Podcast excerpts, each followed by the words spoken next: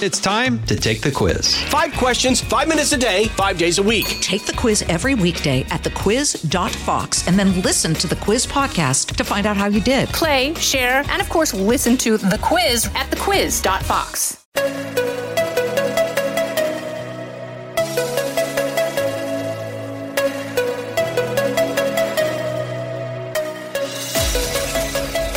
Now, from the most powerful city in the world, a new generation of conservative talk. Fair, fresh, fun. It's the Guy Benson Show with Guy Benson.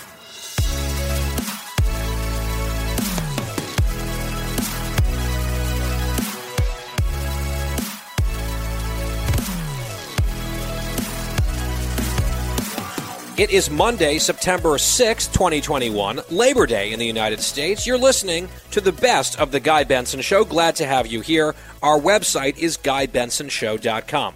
Recently, I spoke with Ben Shapiro, friend of the program, editor emeritus at TheDailyWire.com, and host of The Ben Shapiro Show. He had a new book out, The Authoritarian Moment. We talked about it. Listen. With me now is Ben Shapiro, editor emeritus of TheDailyWire.com, host of The Ben Shapiro Show He's a New York Times best-selling author. New book out today, The Authoritarian Moment, How the Left Weaponized America's Institutions Against Dissent. Ben, good to talk to you again. Hey, good to talk to you, Guy. How are you doing? I'm doing all right, although when I read elements of your book, and I've skimmed through some of it, it's hard to really feel like I'm embracing the happiness in our happy hour because it's a fairly disturbing thesis, and part of the reason that I'm dyspeptic is I think you're broadly correct. Give folks just the elevator pitch for the authoritarian movement and what you're arguing.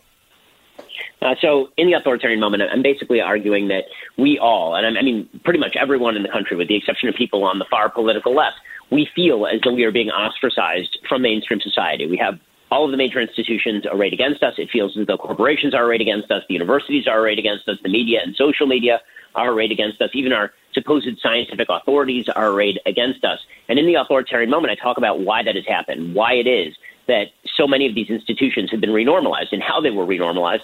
I also talk about how to fight back against that and re renormalize the institutions or bring them back to normal. But you know, the, the simple fact that people on the right feel under assault, that is substantiated by some pretty significant evidence. I mean, the fact is that all of the major institutions of the society are now being wielded against people who don't engage in the sort of groupthink the left wants us to engage in. And again, every by poll data, every single subgroup in the United States feels it, with the exception of the radical left that's in control of it. And the radical left, they're sort of safe until they're not. This is what's kind of fascinating about the dynamics over there. If you stick with every single rule and the rules change constantly, then you're safe. But the moment you wander off the script, they turn on each other, right? The revolution eats itself is the old phrase, and it is playing out in technicolor. It's it's very obvious. It happens all the time. Some of the converts, frankly, to at least old school liberalism, if not conservatism, are leftists who have gotten burned by this. That's exactly right. I think the, the key to understand about the changing rules, which we feel every single day, right? One day you say something like this is completely inoffensive, and then within a week it just radically changes into something offensive. So, for example, Amy Coney Barrett uses the term sexual preference in a, in a Senate hearing, and literally that day, Mazie Hirono says, you know, that's an offensive term. And then dictionary.com changes the term sexual preference to refer to how it's offensive. so the, the rules are, are malleable and shifting ad infinitum. But the shifting is the point, right? Well, and, and by the way, just just one other example that I've enjoyed recently is when Mary Catherine Ham and I wrote End of Discussion, sort of on some similar themes six years ago. We listed this lexicon of left wing terminology to help people understand what they were what they were saying and what they meant and what the rules supposedly were at the time. And one of the terms that we singled out was triggering and trigger warning. And now that is in fact triggering unto itself because of gun violence. They can't say it anymore. So that's been stricken from the woke dictionary for its own new sinful nature. I mean, it it spins your head. It's insane. And, and it's the spinning of the head that's the phenomenon they're looking for. The goal is to make you dizzy, not to be consistent. And I think conservatives make a fairly large scale mistake when we say, well, you know, their standards are just inconsistent. Yes, of course their standards are inconsistent, right? Every single major leftist argument has is ripe with inconsistency. But that's the whole point. You're supposed to hold two completely opposing thoughts in your head at the exact same time. Like you're supposed to believe, for example, that gender is both a social construct and completely immutable. Right? You're supposed to believe that race is both a social construct, but also racial essentialism is real. These are things that are in direct contravention of one another. And yet, if you don't hold both of those thoughts in the same time and mirror those thoughts, then you've violated the rules. And this means that we can force you to some sort of Maoist struggle session to keep your career. It's, the, the whole point here is not that they wish to enlighten you to a, a wiser way of viewing the world. The whole point is you obey or we will come after you. Yeah, and, and the struggle it's, sessions it's very successful. The struggle sessions really are.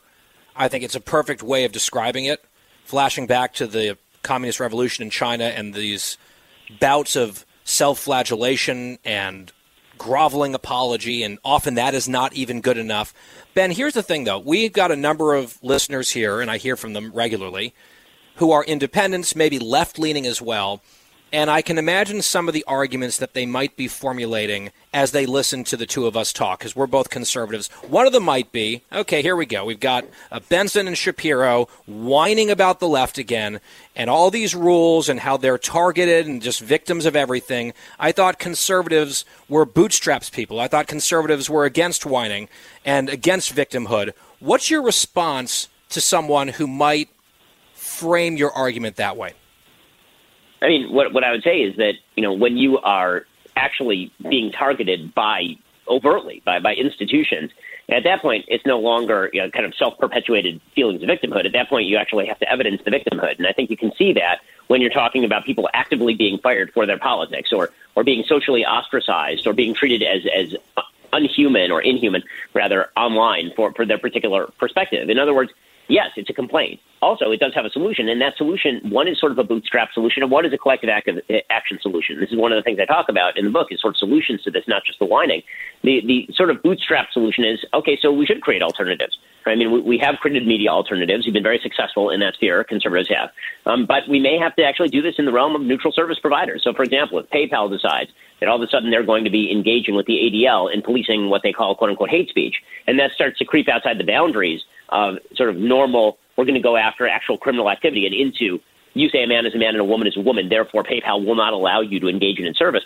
Well, then we're going to have to start our own PayPal. Is that my ideal? No. I would much prefer the sort of second solution that I propose, which is that people mobilize on behalf of neutrality. I think there has to be, there, there's no such thing as a radical moderate, which is one of the great tragedies of politics, but there has to be uh, at least a coalition of people ranging from the moderate left to the conservative right yep. who say it's important for us to have these neutral spaces. And if you're not going to engage in neutrality, well, then we're going to be just as intransigent and just as loud as the radical left has been. What's really happened here is that a very small percentage of the population has mobilized massive institutions by relying on the both apathy and risk aversion of a lot of people who are in the middle and don't and really fear. want to fight. Well, and fear, for sure, for sure. And but but the fear really wouldn't even be the factor if there weren't so many people who were risk averse right? Because how can 20% of an organization take over the entire direction politically of a neutral organization? The answer is you've got a bunch of people in the middle who just don't want to fight. Like they think, okay, well, you know, there, is it really that big an ask? Is it really worth the conflict?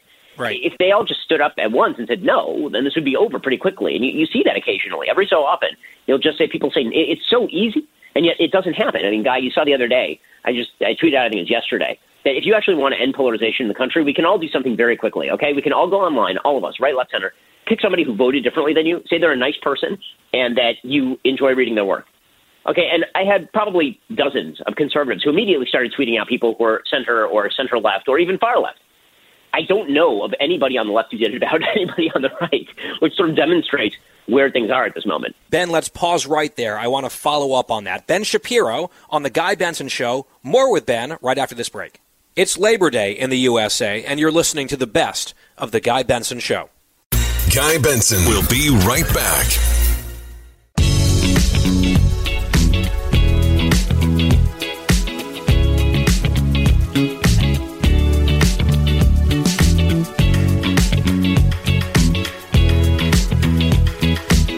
Happy Labor Day. Hope you're having a good long weekend. You're listening to the best of The Guy Benson Show. Ben, you were just talking about some solutions in terms of pushing back against the mob, quite frankly.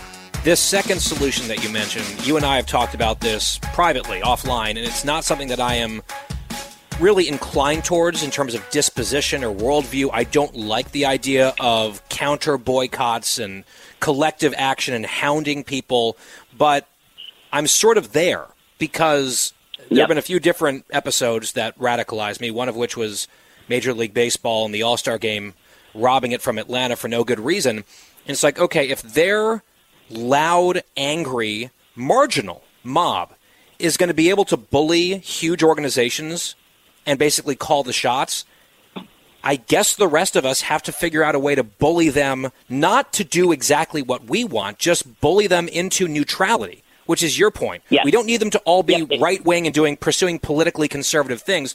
Just stay out of it. Yeah, it's right. And, and there's a great kind of case in point as to what the left wants. The left doesn't want neutrality here. And the, best sort of case I know of this is there's a company called Coinbase out of Silicon Valley. And Coinbase is a, it's a platform for trading cryptocurrency. And the head of the organization, uh, who tends, I think, toward the libertarian, from what I understand, he put out an edict to his staffers that we are just not going to talk politics on the Slack channels at work. It's bad for it's bad for morale. It's bad for you know the the sort of how the company operates. We're just not going to do politics at work.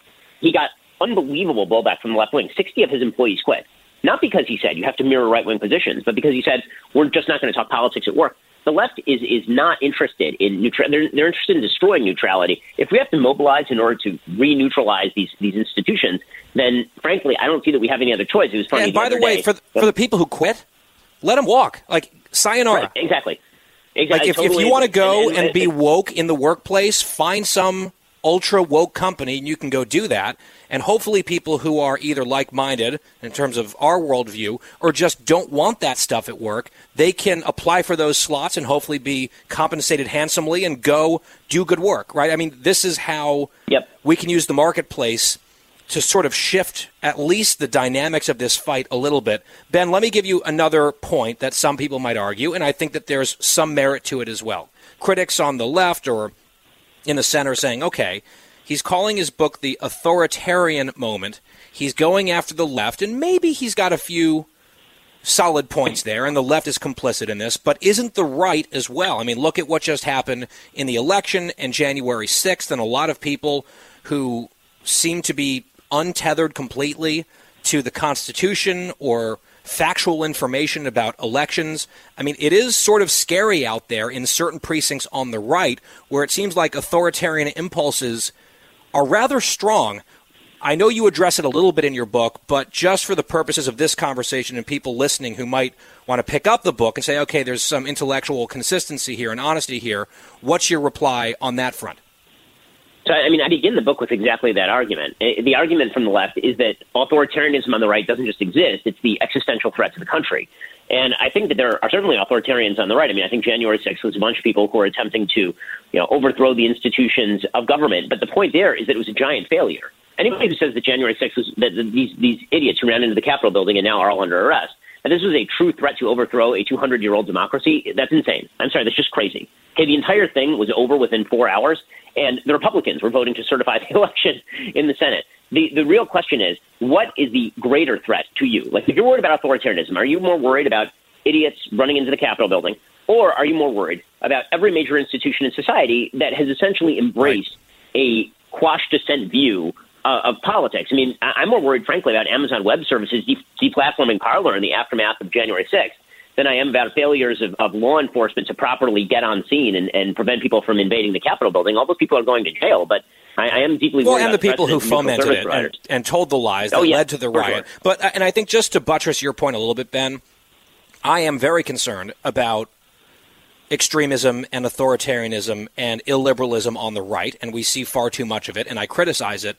But to underscore your point, it is much more insidious and dangerous on the left because these huge taste making institutions in our society, from the media to culture to corporate America, they basically have the back of the illiberal forces on the left, or at least knuckle under to them. The media is often in full throat in favor of authoritarian censorship and that sort of thing when it comes from the left, whereas all of those institutions sort of link arms passionately against right wing authoritarianism, with a lot of conservatives joining that fray and joining that battle, whereas when the when the concerning tides are shifting in the other direction, the opposition to it, the resistance, if you will, to it, feels a little lonely sometimes. Yes, I think that's exactly right. I think that what, what we've seen is that authoritarianism is not unique to any one political creed. The question is whether major institutions in a society actually back it. And and here I would actually ask the left, you know, their definition of racism is not just that, that racism is bad across the board. They say it's racism combined with power. That's really a problem. Okay, well, if authoritarianism is bad, then isn't authoritarianism combined with, with power a much greater threat than just simple authoritarianism? Like, if you have a if you have an idiot online who's saying authoritarian things, or even if you have a president of the United States who says things that seem authoritarian, but then he doesn't have the institutional wherewithal to pull it off, right. is that is that more scary than entire institutions of both government and culture cramming down overt violations of rights? Right. It's it's a question. If you're opposed to authoritarianism, which of course I am, which form of it is likeliest to succeed? in its authoritarianism, given the constellation of power and influence in the country that might be prevailing. And I think to that question, there is one correct answer, and you've landed on it in your book, The Authoritarian Moment, which is on sale today. Ben, just a quick news of the day item. I've seen you tweeting up a storm about it. We've addressed it multiple times in the show already today. But the CDC and their new guidance on masking for children in schools, for vaccinated adults, and it seems like a lot of this is being sold as we need to protect the children, even though there's virtually no science whatsoever behind it. And yet, here we go again, and here we are. It's hard for me at this point not to think that the Center for Disease Control has, has become the Center for Totalitarian Control. There's no science to back this. I mean, none. The, uh, I was tweeting out the statistics earlier, and then people just tweet back at you, well, you don't care if people die. okay, I yeah. just gave you the statistics. So here are the actual statistics on this sort of stuff. So the CDC just said that if you're vaccinated, you should wear masks in your home with your children if they are under the age of 12 because they can't be vaccinated. We currently have, according to that same CDC, 337 people under the age of 18 who have died from, with COVID, not from COVID, with COVID, because a lot of those people have significant underlying conditions if they're children.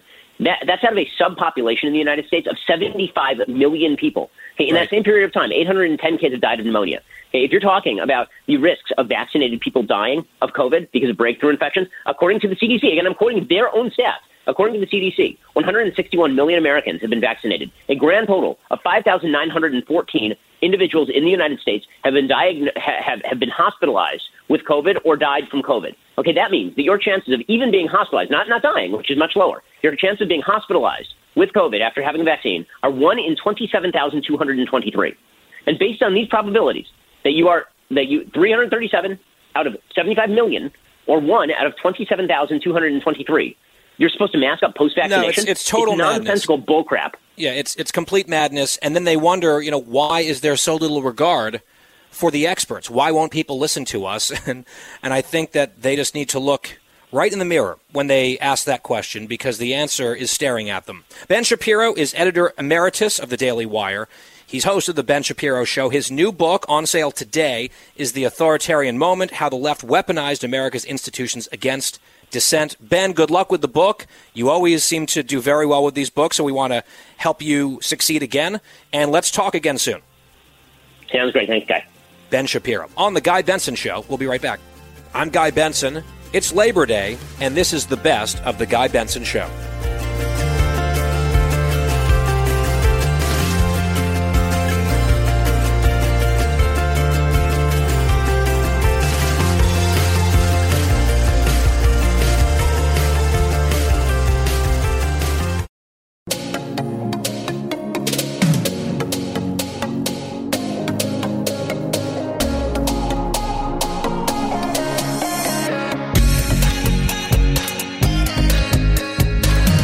Labor Day. Hope you're having a good long weekend. You're listening to the best of The Guy Benson Show. I recently caught up with Kmele Foster, co host of the Fifth Column podcast, partner at Freethink, and we talked about some of the difficult and thorny, complicated issues involving race, schools, pedagogy, and critical race theory. It was an illuminating conversation. Have a listen. Kmele, it is great to have you here. How are you? Guy, I am doing great, man. Great to talk to you. Likewise. And I have been following your work on Twitter and writing and commentary on issues surrounding race and critical race theory with great interest recently. And I know that you've been heavily involved in some of these battles. And I think what I'd love to do is start here because we talk about these issues a lot. In fact, we got into some of it a little bit in the last hour as well. There seems to be a disagreement about how to even define critical race theory, and it feels like a lot of people on the left who may or may not recognize that the politics of this issue are pretty toxic for the left.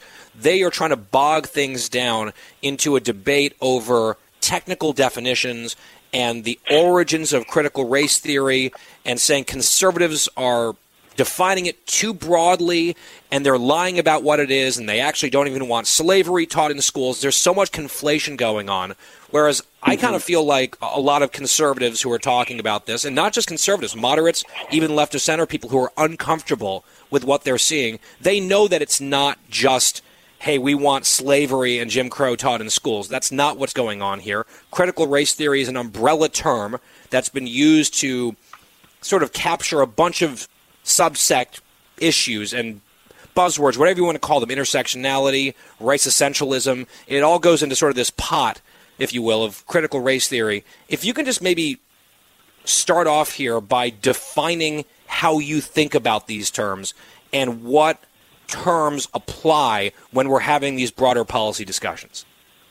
Yeah, well, I think you did a really good job of setting a lot of that up. I mean, to, to begin, let's just establish that the context we find ourselves in is we are in month 14 or 15 of what is now being called, um, I think, rather politely, like the racial reckoning in America. There is like general reordering of priorities around things related to issues of race. Words are being, and concepts that we're all familiar with are being radically redefined. And a lot of battle lines are being drawn around sometimes old issues and in many instances new issues. And critical race theory is something that it's hard, as you as you described, it's really hard to explain exactly what it is because it means so many different things to different people but it is definitely the sharp edge of America's culture war and the the battle over the racial reckoning. And I think critical race theory has a very precise, well established meaning among a community of academics, but that's a small community. Um, and generally, those people are on the left. It's this legal tradition um, about you know structural disadvantage and sense, notions of power. But in the context of this broader debate around things like education in K through 12 and you know criminal justice reform and all this other stuff, there is no such precise definition. Um, as you mentioned, conservatives are generally talking about kind of this dangerous brew, as they see it, of like toxic ideas that you know demonize whiteness, that promote race essentialism, um, that include particular views on kind of the history of America and even the notion of America as you know not not necessarily a good and virtuous place, but a place that is built on uh, a history of injustice that currently has systems that perpetuate injustice. And the only thing that we can possibly do, according to kind of the most passionate um, advocates for critical race theory, so to speak, again, we're using it in that broader sense, is like tear the system down and start over again. Right. And plenty of conservatives are and indoctrinate kids. concerned about that. Yeah, right. They and, want to indoctrinate, indoctrinate kids, kids, at the youngest age to sort of right. see the country the way that they see the country, and most of America doesn't see it that way and find it very toxic, which is why I think we get so much of this, and we use this term probably too often, but I feel like it's mm-hmm. gaslighting, where the critical race theory, again, broadly defined, the uh-huh. advocates uh-huh. vacillate. I'm not the only person who's noticed this, but they fluctuate, mm-hmm. vacillate between, oh, it doesn't really exist. It's this very discrete concept only taught in law schools. It's not being taught in schools. You're all out of your minds. But also then saying, no, no, no, all of this stuff is extremely important and needs to be taught to children and you're wrong, and if you disagree, then you are racist or certainly not anti racist. And they kind of make each argument as it is convenient for them to do so, but they are mm-hmm. mutually exclusive. And that's what I feel like a lot of people look at, and they feel like their head's spinning a little bit. Yeah, well, there's a core group of people that are pushing rather dangerous ideas, I think, and that are interested in indoctrination broadly. And there are obviously really egregious examples of the w- worst manifestations of this stuff, where you'll find like kindergarten kids who are being exposed to really like ugly ideas, um, where they're being asked to, to sort of talk about their whiteness and to, to confess their crimes with respect to their privilege and their inherent racism. Now, that, that's bad, but those are also extreme examples of something and I think it's really important to acknowledge the degree to which what happens in a culture war is always the opposing sides are kind of talking past one another. They're not engaging with, you know, the honest, sincere perspective of the, the kind of moderate view on either side. They're generally engaging with the most hysterical, overwrought view on either side. And people on the left, I think, especially kind of the normies on the left who aren't terribly political, quite frankly, they don't have, in many instances, experiences with the worst forms of critical race theory in their classrooms. Like what's happening in their classrooms is what's happening all over our society. This kind of reordering of priorities around racial things, and a lot of well-intentioned people who just want to do the right thing, who are kind of newly alive to this universe of concerns about racial justice and stuff, are just trying to get it right, so to speak. And they are genuinely, I think, in many instances, flummoxed by the outrage that they're seeing on the right. Like, we aren't having productive conversations about these issues. And I think that there is a general hysteria in the country right now, a hysteria that perhaps began on the left when people were saying, beginning about 13, 14 months ago, things like, oh my God, there's a genocide on black people. The police are trying to, it's open season on black men. That is obviously absurd and hysterical. But in much the same way, I think there is a, a, prevailing sense amongst many conservatives, and, and it's being advanced by some conservative activists, that there is this broad and, and focused campaign on the left to indoctrinate all of our kids and to, to push the most ugly forms of critical race theory into every classroom in America and to, to have you know this right. new and- order of racial equity. And I think that is that is similarly hysterical and there are genuinely bad ideas out there, and there are genuinely bad actors, like people like Ibram Kendi, who are pushing really ugly ideas. But I think we're going to have a hard time actually confronting those ideas if we can't be honest about one, the degree to which this is actually a concern, and two, the degree to which, like, and this is very really good news, guy. I want to be sure that I get this right. Most Americans hate race essentialism on the left and the right. Most Americans believe in the kind of fundamental ideas that we borrowed from or that we inherited from Dr. Martin Luther King the notion that people ought to be judged by the content of their character and that race isn't the most important thing about who we are.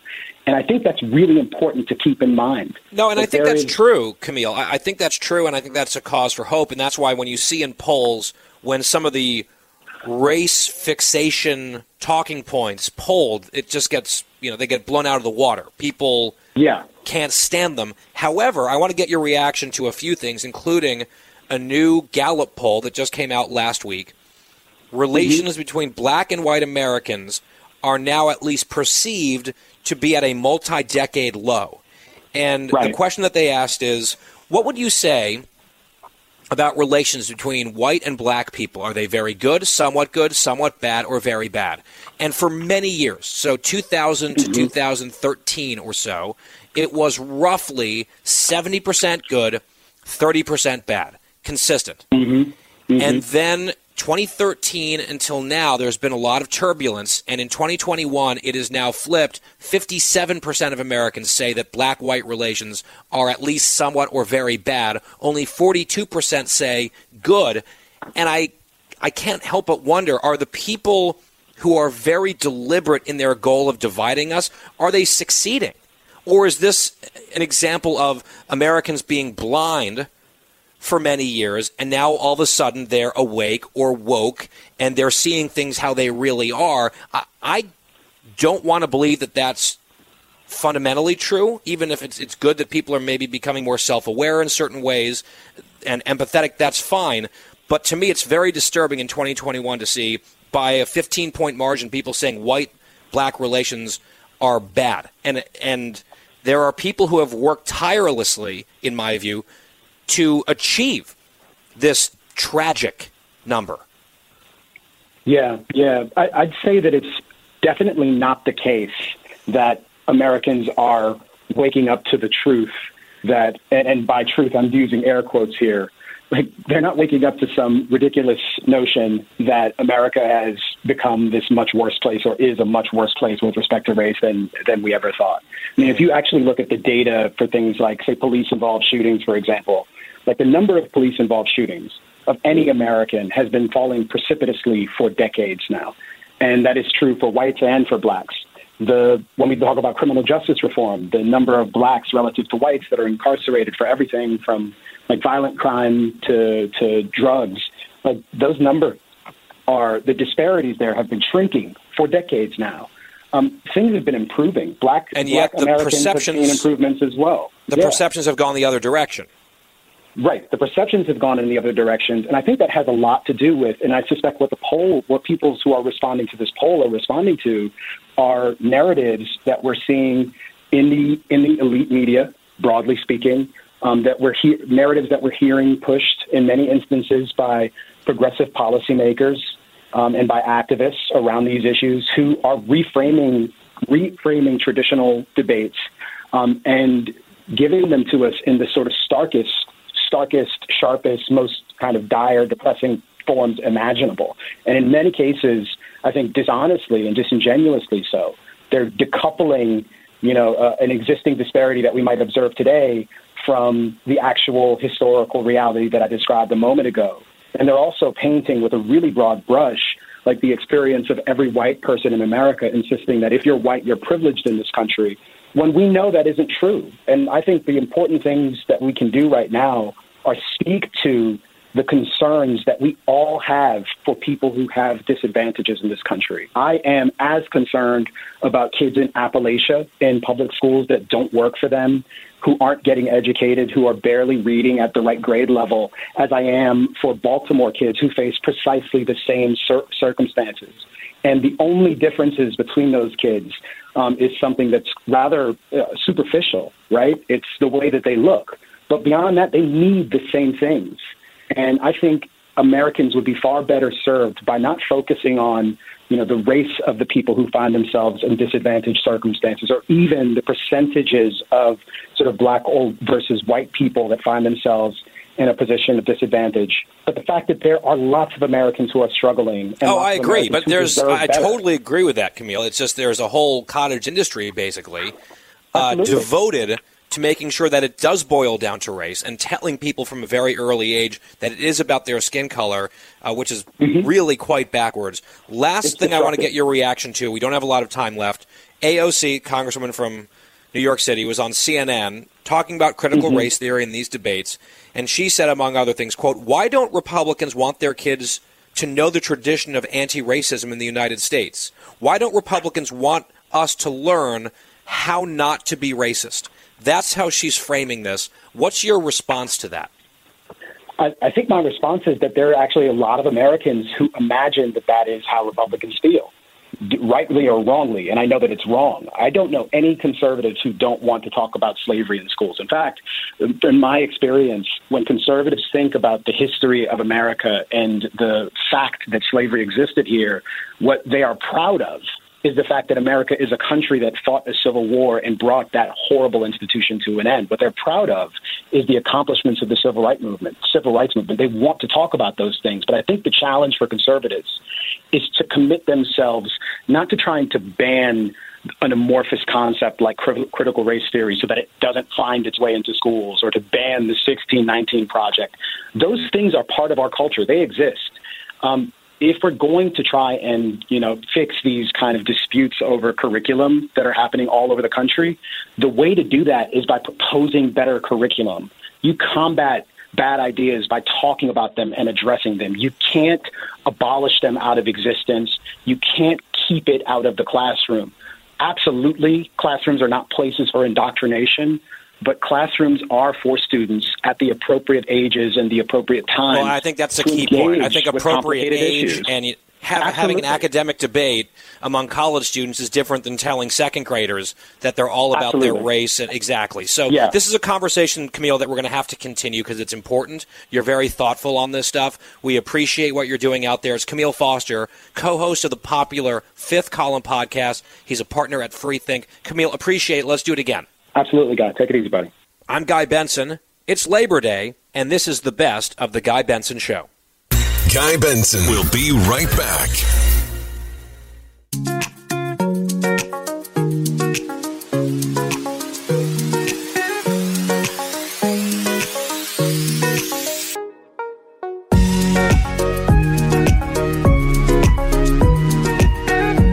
It's Labor Day in the USA, and you're listening to the best of The Guy Benson Show. As we continue on The Guy Benson Show Happy Hour, interesting data from several polling sources, including Gallup, about friendship in the United States. With people self reporting now across the country significantly lower levels of friendship, fewer close friends, contracting social circles. And some of that might just be because of COVID, right, where people had limited options and limited opportunities to actually see and maintain friendships. That's a reality. I find this interesting. More than three decades ago, this is from Gallup, 75% of Americans said they had a best friend. That number in this year's poll was just 59%, so just over half of Americans saying, Yes, I have a best friend. I wonder what explains that. Then there's this from Yahoo News politics may be a key reason friendships are declining. Of those surveyed, 20% of Democrats and 10% of Republicans said they ended a friendship over a political disagreement. Of those who said they ended a friendship over politics, almost a quarter said former President Donald Trump was the reason. And we have discussed this on the show. We did a whole call topic on it. It's a thing. And the data here, this is from the Survey Center on American Life, shows that Republicans actually have more friends across the political divide than Democrats. More than half of Republicans say they have at least a close Democratic friend. Among Democrats, that number is less than one third. So there's a commentary perhaps to be made there on open mindedness and tolerance. And then you get the flip side of it of people saying, well, I don't want to be friends with the intolerant, even if they're the intolerant one. And round and round it goes. Here's just a public service announcement. It's wonderful to have friends who disagree on issues. And we should not discriminate based on politics. What a sad way to live one's life. I'm Guy Benson. It's Labor Day, and this is the best of The Guy Benson Show.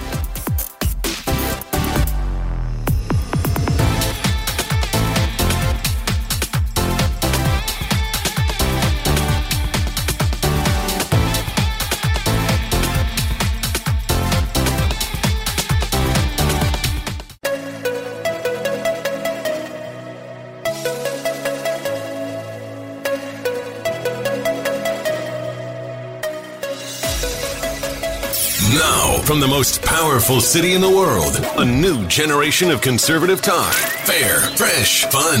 It's the Guy Benson Show with Guy Benson.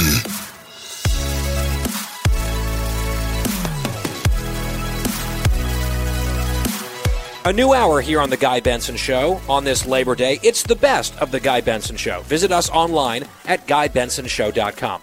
When Governor Andrew Cuomo resigned unexpectedly, we immediately spoke with our friend Janice Dean. She's been a tireless fighter on this issue, and we got her instant reaction minutes after the resignation announcement. Here's Janice. Fox News Alert. Wasting energy on distractions is the last thing that state government should be doing. And I cannot be the cause of that. New York tough means New York loving. And I love New York. And I love you. And everything I have ever done has been motivated by that love. And I would never want to be unhelpful in any way. And I think that given the circumstances, the best way I can help now is if I step aside and let government get back to governing. Andrew Cuomo, the governor of New York, is out. shocking many, including me, he announced earlier today that he will be resigning his office effective two weeks from today. He has been scandal plagued. He has been an absolutely shameless liar. The walls closed in slowly and then rapidly, and he was left with nowhere to turn. This is an act of civic hygiene, his removal from office, but he does not deserve any credit for it because he only did this because he was out of options. He was cajoling, begging, and bullying until the very end, and then he looked around and realized the only way out is under the exit door and that's why he made this call today. And I cannot think of anyone that I would rather talk to about this as the news breaks in real time than our first guest on the program today. Our friend, our colleague, Fox News meteorologist, best selling author, and on this front, I would dare say a hero, Janice Dean joins us by phone. Janice, what an absolute pleasure to speak to you today. Well, I felt it was important to talk to you because you were one of the ones who stood by me from the very beginning, Guy. You know, when everybody else was hailing this guy as the pandemic politician and perhaps a president one day, at one point he was going to be Biden's AG. And you had me on your program, you know, week after week, uh, with every development that happened, wanting to know what was going on with the nursing homes and where we were at in terms of the investigations. And so I thank you. And for me, it's a pleasure to be on with someone who supported me from the very beginning. Well, that means a lot, Janice, and we can get back to your role in this in just a second. I do want to ask you truthfully, honestly, did you ever deep down believe this day would come? I will tell you, we had a memorial for my husband's parents yesterday after a year and a half. Yeah, that we was finally, yesterday. Oh, my word. It was. And we were talking about it, my husband and I, who doesn't, you know, listen, he doesn't love that I have been on, you know, every Fox News channel uh, every show and every radio program um, because you know he's worried about me. He's worried about my health. He's you know worried about repercussions, that kind of thing. But he said to me, "Wouldn't it be something if the governor resigned on the day that we had the memorial, which was yesterday?" And then I texted him today after I heard the news, and he said, "It's better that it was today." because yesterday was about Mickey and Dee. And today, you know, today's the day that it's about the governor of New York leaving the stage. Janice, I was on Fox News Channel earlier on America Reports reacting to the breaking news, and they played a soundbite of the resignation statement from Governor Cuomo. And they asked me, John Roberts asked me for my reaction and the words that came out of my mouth instantly were shameless liar. He is still shamelessly lying as he exits stage left. He's pretending that he didn't really do what these women have accused him of doing, that it was really just a misunderstanding about a hug. That is very obviously not the case if you read this AG report.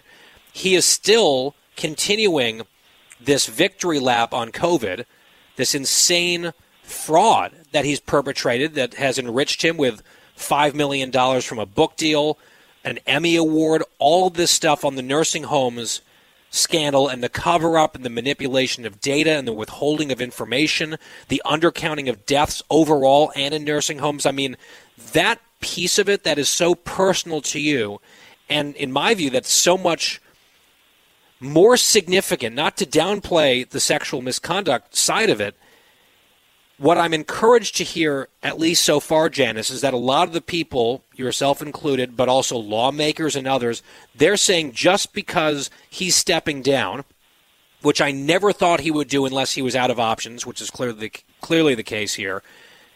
That's not the end of this for him or the other people who are complicit in the nursing home scandal. That investigation will move forward. That accountability project is absolutely not completed with a mere resignation, but my goodness, that resignation is still huge and it has to feel on some level deeply gratifying. No? Yes, because he's out of power now. And, you know, even when he was into so much turmoil with all the scandals and he was hanging on and he wasn't going to go anywhere, he still had power. But now he will be powerless. And I think, you know, it's easier for these investigations to move forward because they don't have the stumbling block. You know, today when he was saying, oh, it's about New York, I care about New York, he's never cared about New Yorkers. I mean, listen, I've been covering this governor for a year and a half now. The only guy he cares about is himself. So, I mean, listen, I, do you think anybody believed that? I suppose there's still, you know, those those Cuomo supporters out there that will support him regardless. Um, but you know, Very today is now. a good day. Today is a good day. I'm not going to lie. Today, the Angels were on our side, guy. I really, truly believe that. Janice, I remember having you on this show back in January, and you were on the brink of tears because you were responding to a really nasty comment from one of Cuomo's enforcers, one of his spokespeople, talking about you. Quote, She's not a credible source on anything except maybe the weather. Well, how the forecast has changed by August. Am I wrong? My long range forecast was pretty darn good. It's hard to do that. yeah. I mean, when when he said that, I knew it was, it was part of their routine. You know, they like to demean, they like to, you know, enforce their power. This has always been about his abuse of power, whether it's the nursing homes, whether it's sexual harassment, whether it's using state resources to get his friends and family COVID tests when nursing homes couldn't get any, whether it was him celebrating his $5.1 million book and saying he was, you know, the anointed one, the leader of New York and perhaps the U.S. one day. You know, it's, my gosh, I, I'm I'm grateful that he was so arrogant because if it wasn't for his arrogance, I wouldn't have spoken out. It was literally the Q-tip moment on CNN with his brother Chris, and I was just so furious. The grief turned to anger, and I went on Tucker Carlson the next night in May of 2020, and here we are today. And can I tell you this? You know what? This time last year, guy, they refused to hear my testimony in Albany about the nursing homes. They rescinded my invitation because they were uncomfortable with my appearance. That was a year ago today. Wow. And your loved ones who were lost to COVID in New York nursing homes were finally memorialized in a formal ceremony yesterday. And Governor Cuomo announcing his resignation today. There is some poetic justice there. I'll point out, and there'll be time for this. You know, the National Democrats, Ronan Farrow, who's a buddy of mine, he has a piece out today about another abuse of power from Andrew Cuomo back in 2014 that the Obama team is saying, "Oh, we were we were horrified by what he did." Didn't stop them from making him a keynote speaker or a major speaker at the 2016 DNC, the 2020 DNC in prime time after the nursing home scandal had broken. The Biden people were heavily involved in promulgating the lie of Andrew Cuomo, and only when Biden and national Democrats felt like their backs were up against the wall and they had no choice anymore. They decided at last that he was expendable and, in fact, worse, a liability. So out came the knives. And I guess at some point Cuomo looked around and realized uh, they were gone, right? The friends were all gone. No one had his back anymore. And he was going to do it either somewhat on his own terms or face the indignity of being forcibly removed from office and so he ta- he took sort of the the slightly easier way out. Janice, if you'll just indulge me for a second, when this news broke earlier, I went on Twitter. I immediately thought of you, immediately. And I tweeted this at Janice Dean appreciation thread. Go. And it now has thousands of likes, retweets, and replies. I want to read a few of them to you. Our colleague Mollie Hemingway, thank you, Janice Dean, for all your work on behalf of New Yorkers in long term care facilities. This should have happened a long time ago, but better late than ever. Your work is an inspiration. Our colleague Kat Timpf tweeted about your friendship and the way that you helped her. Quote, this past winter, Janice was having a horrific week, but still took the time to send me chocolate covered strawberries because she wanted to cheer up my horrific week. It's just response after response, dozens, hundreds now of replies, Janice. I hope that when you have a quiet moment later, you have an opportunity to scroll through and just recognize what you did really mattered and made a difference, and a lot of people recognized it and care. And I'm just trying to not get too emotional, but what a day. What a richly deserved day for you. You're a good friend, Guy, and thank you for your support. And I don't really know what to say. You know, I, gosh, I, it, I don't know what to say, but I, I hope it made a difference and I'll continue to fight. You know, it's not over yet. He's not gone yet. And I want to make sure that these investigations continue. So I don't want to celebrate just yet, but when we can, can you and I open a bottle of champagne or whatever that wonderful drink it is that you that you Oh, the long drink? sure. Let's that sounds like a plan. That sounds like a plan. And Janice, uh, you did make a difference. One voice can make a difference. You took a risk. You showed courage. You used a platform available to you. I'm very proud of the whole team at Fox here giving you that platform and lending you these opportunities over and over again to keep the feet to the fire.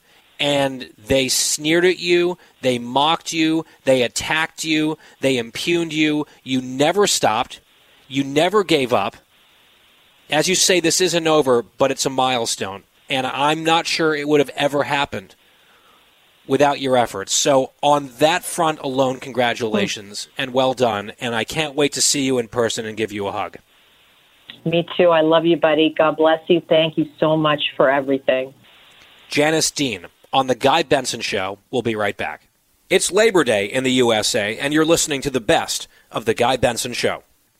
You're listening to a new generation of talk. Generation of talk. Guy Benson.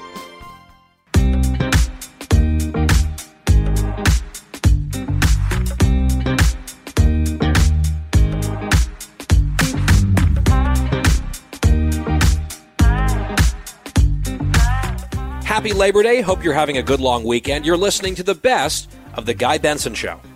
I'm Guy Benson here on The Guy Benson Show. A few more notes on the Cuomo stuff as he has announced his resignation, effective in two weeks. I did not see that coming.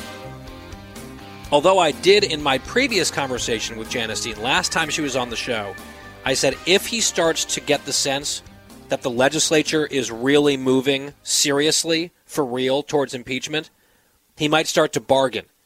He might just he might start to say, "Well, how about this? You call off the dogs on impeachment. I won't run for reelection." And the New York Post reported yesterday that's exactly what he did behind the scenes. When he realized his goose was cooked, he went to leaders and started to talk about and float the idea of just not seeking a fourth term. But by that point, the gears were in motion. They said no, he was rebuffed, and he had no other option. Hence the resignation today. And I'm not going to let the media forget the way that they hailed him, the way that they celebrated him as some COVID hero. Ignoring, in many cases, for far too long, the abject failure in nursing homes, the huge, deadly mistake that he made, and then worse, far worse, the cover up, the lies, the manipulating of data, counting deaths differently to cover up the mistake. That's the biggest part of this scandal. And a lot of people were very invested in the narrative of Cuomo as the anti Trump, the foil, the hero, the model, including Joe Biden. After it became public that Team Cuomo had manipulated the data, they still showcased him in prime time at their convention. Biden called him a model for the country.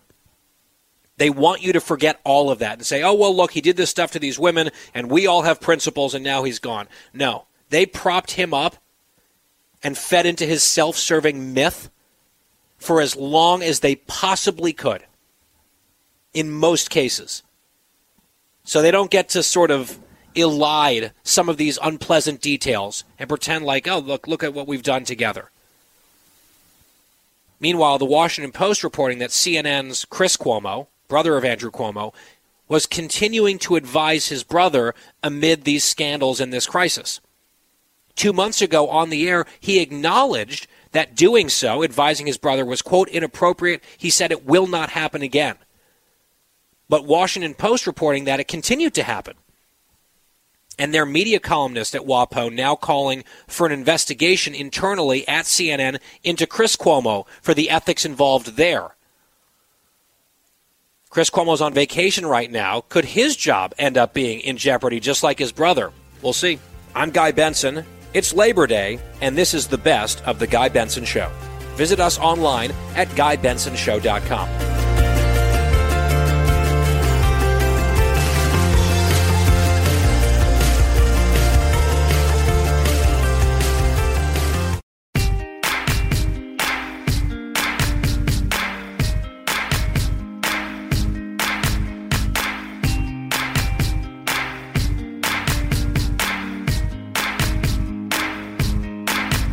You're listening to the best of the Guy Benson Show. Glad to have you here. Our website is GuyBensonShow.com. On a recent program, we had Jesse Watters, our Fox News colleague, join us.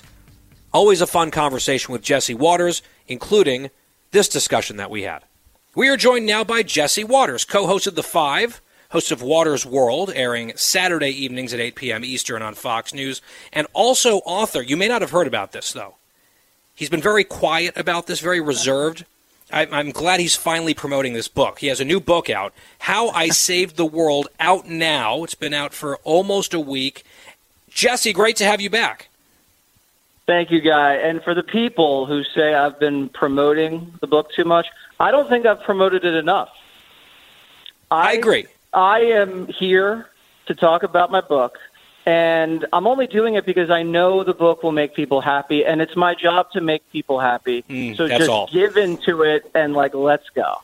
Yeah, I mean you're you're really doing this as a very high-minded thing and a very selfless thing. If you really think about it, you are doing this as a favor to the world, which you have apparently saved based on the Yeah. title of the book, How I Saved the World. And Jesse, there might be an ulterior motive also in all of the book promotion, because if the book does well, then you might finally make a name for yourself and get invited to do something like throw out a first pitch at a Major League Baseball game. and so I'm rooting for you, and I hope that you finally come out of your shell. You call that a pitch, Guy? Uh, I certainly do. It's a pretty good one. Pretty Is strong your one. arm still sore? Oh no! I mean, I've I've been practicing ever since, just in case the Yankees or someone else call. In fact, I don't know if I could be any worse than the Yankees bullpen right now. So maybe they should give me a shot. Jesse, let's talk about the book. You know, I have I don't have a lot of memory space in my brain. It's taking up a lot of space just promoting. So I don't actually remember in specific detail how good or bad of the pitch it was. The only thing I remember two things. One, he didn't throw from the rubber, and two, it was a little bit outside. But I couldn't get a good angle. Did you not have them shoot it at a proper angle to give yourself an out if you did hop it? No, so it was. This was just a fan in the crowd who filmed it. That was the video that I was able to get of it, and it was not Guy in fact. Of the Guy Benson show couldn't get better footage. I find that very hard to believe. Well, I wasn't also clamoring for it. It's like someone just said it to me. I'm like, oh, that's cool. You put it on the five, which I thought was pretty cool. I did not throw I from did. the rubber because they were telling me all these things that I could not do to the rubber, or else I would royally piss off the grounds crew guy. So I was like, okay, I'm, I'm not going to go on the rubber. I'm going to go on the mound, but I'm not going to go on the rubber. So just relax.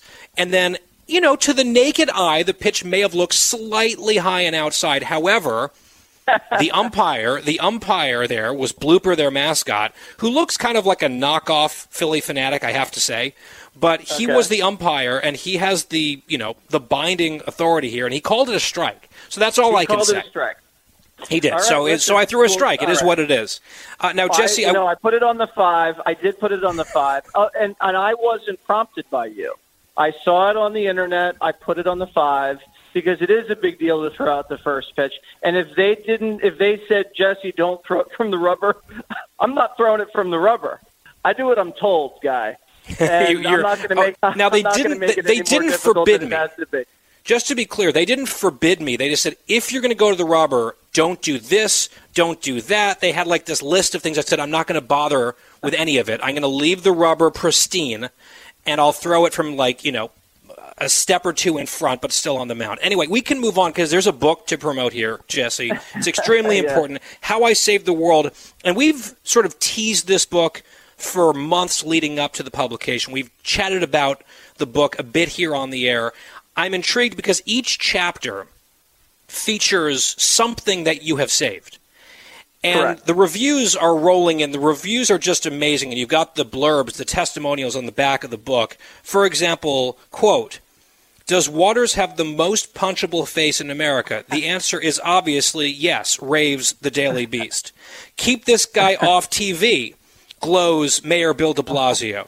I mean, the list goes on. Blissfully ignorant, says Salon. Uh, that must have been fun rounding up some of that type of praise. It was fun, but it was easy because you Google yourself, and it's literally the first page of Google, guy. I didn't have to look very long and hard for these bad reviews, and I also didn't want to like call Hannity and be like, "Hey, Sean, can you write a fake blurb about my book, even though you've never read a thing I've written?" I didn't want to have to owe anybody anything, so we just slapped on a bunch of hate onto the back, and I think that was right on my brand. It was extremely on brand. I don't want to give too many spoilers, right? Because Jesse Watters, according to himself, has saved the world, and you might be wondering how he did that, right? It seems like a pretty significant accomplishment. And I don't, people have to buy the book to truly understand how deeply uh, you have affected really world history, if you think about it. But one example that you give, there's a chapter about how you have saved Christmas. And I know we're Yes. a ways off from Christmas, but I thought that might be an interesting example just to explore just a little bit. How did you save Christmas? Because I thought that was President Trump who saved Christmas, but please. Well, he's taking credit for the victory, um, kind of like you know some Democrats did with Iraq.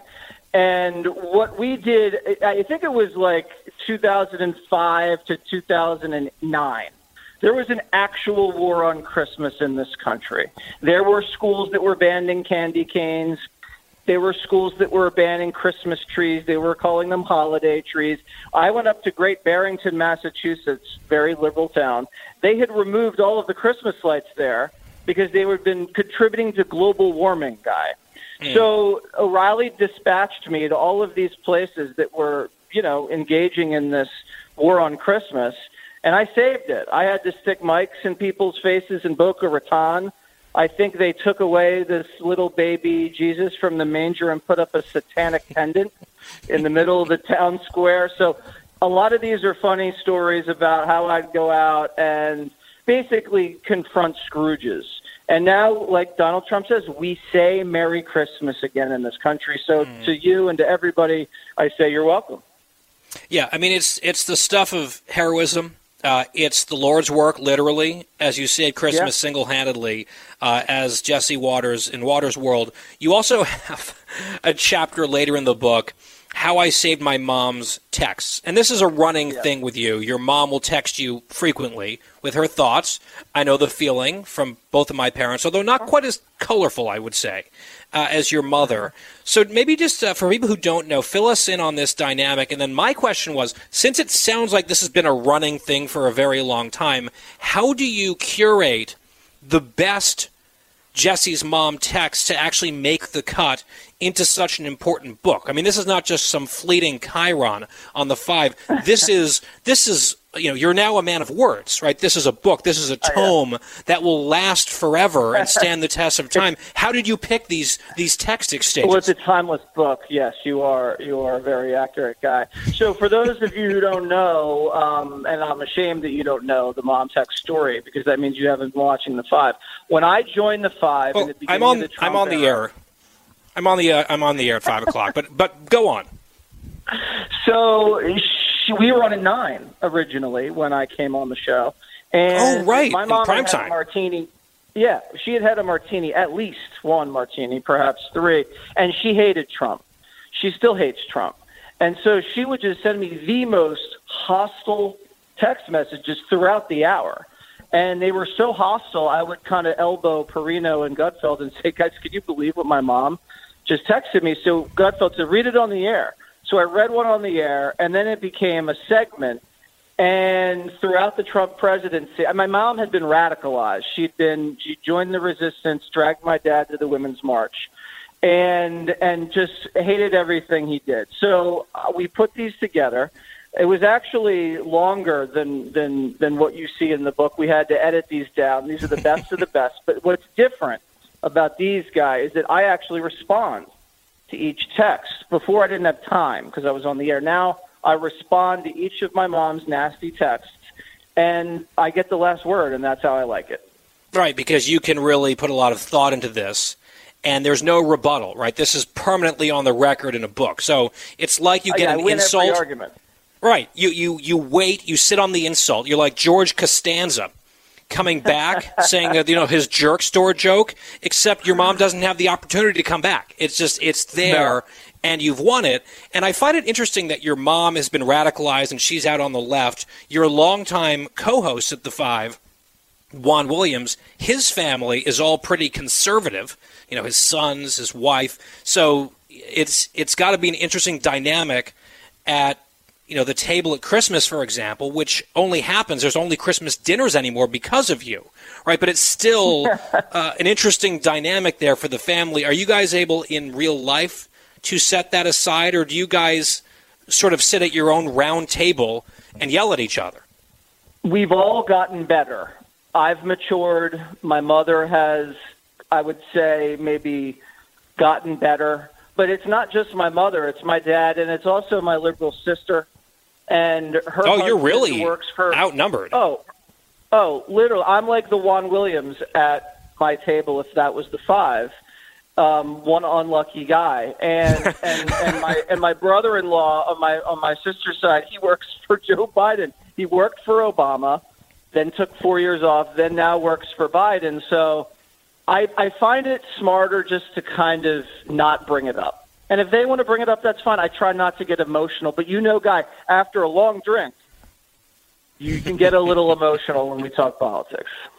I think that's fine and it's fair. And what I'll also do sometimes, and this is also true, is whether it's friends or family or whatever, if things start to get a little heated, especially after a drink or two, I'll just say, look, I do this every single day for a job.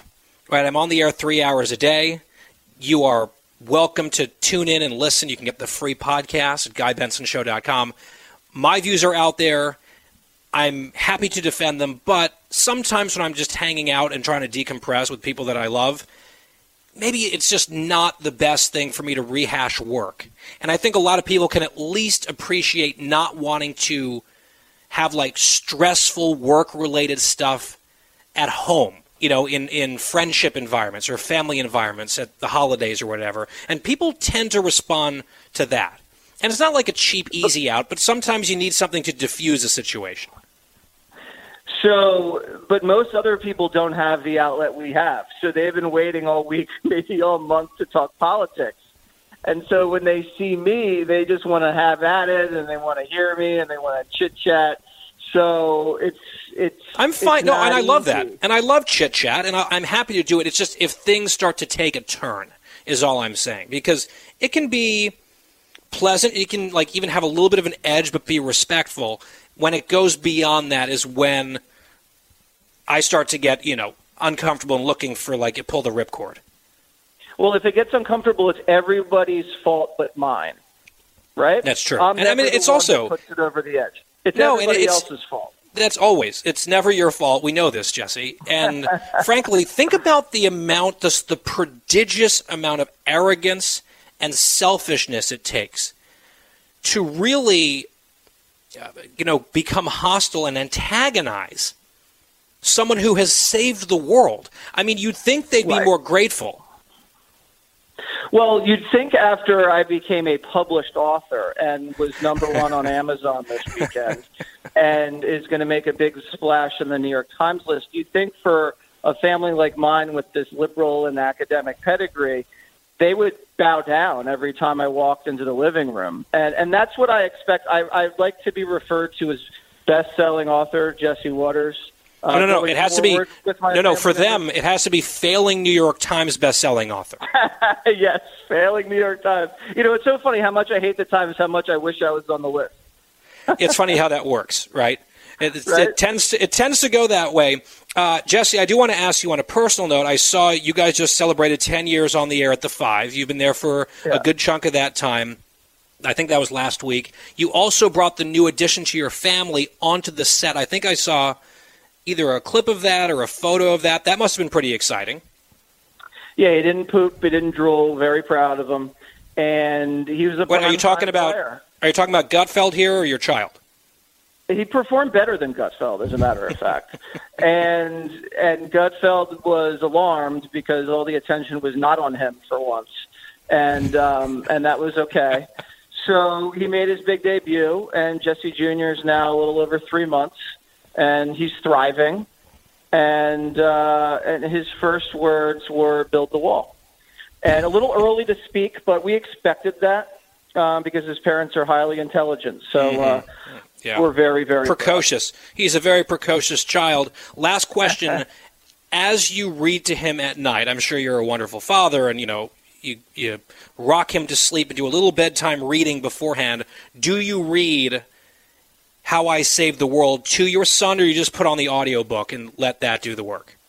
I have read some excerpts to him as a joke, not seriously. But I stick to Goodnight Moon and, and those classics. I don't know if he's. I don't know if I want to inundate him with partisan politics and and and tales of me harassing people Oh, on just- beaches and some of the streets San meanness. Francisco. The meanness of his own grandmother. I mean, that could be very disturbing for a young child to Right. read some of those texts. So, I yes, Goodnight Moon probably makes the most sense. I fully endorse that. The book is How I Saved the World with Jesse Watters, who is magically doing this show and co-hosting the Five right now. Jesse, congratulations on the book. We'll talk to you again soon. Thank you so much, Guy. Happy Labor Day. Hope you're having a good long weekend. You're listening to the best of the Guy Benson Show. The Guy Benson Show. More next.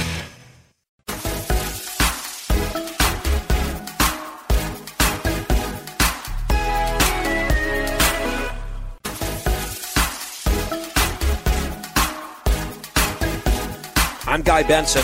It's Labor Day, and this is the best of the Guy Benson Show. Back on the Guy Benson Show Happy Hour, classic song, Beer for My Horses. And the meaning behind that will become very clear in just a moment. I saw this story over the weekend, and I'll just preface it by saying I'm glad everyone is okay. But a Wyoming rancher named Frank Reynolds, I think belongs in this particular catalog. Bud Light presents Real American Heroes. Real American Heroes. I loved this ad campaign from Bud Light, and they've changed it to Real Men of Genius, and then I think we talked about it. They did one related to the pandemic. Anyway, Frank Reynolds, 53 years old, was rounding up livestock in Wyoming on a neighbor's pasture when his ATV flipped over and pinned him down, dislocating his shoulder, breaking ribs, and he was stuck. No one was in earshot. He was in a remote area. He honked the horn until the battery died, but no one was around. Eventually, there was a search party organized, and they found him two days later. But he had survived. He wasn't dead. How did he survive? By drinking bottled water from his cooler and also beer. the man survived on beer. It was Keystone Light, apparently, so not quite in alignment with the Bud Light Real American Heroes, but I think this counts. I saw people online quipping, I used Keystone Light to survive college. Fact check true? I'm glad he's okay. Very American story. He survived, and now he can kick back and maybe have a slightly more comfortable cold one. Cheers to you, sir. Back after this.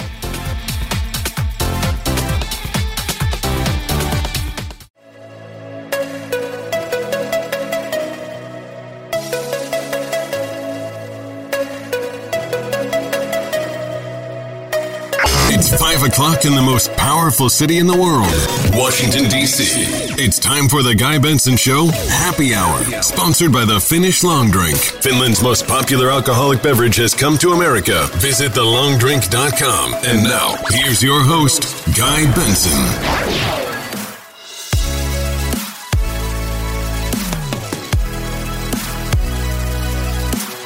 Happy Hour here on Labor Day. It's the Guy Benson Show, the best of the Guy Benson Show, in fact. And the Happy Hour is sponsored by the Finnish Long Drink at thelongdrink.com. Hope you're enjoying your long weekend. Maybe crack open a long drink. Thelongdrink.com. Always drink responsibly. 21 plus only, please. And our website here at the show, GuyBensonShow.com, where the podcast is always free, even on holidays like this one. It was really cool for me personally as a huge college football fan to have the opportunity to interview Kirk Herbstreit, analyst at ESPN. He's a fixture on game day. He has a new book out.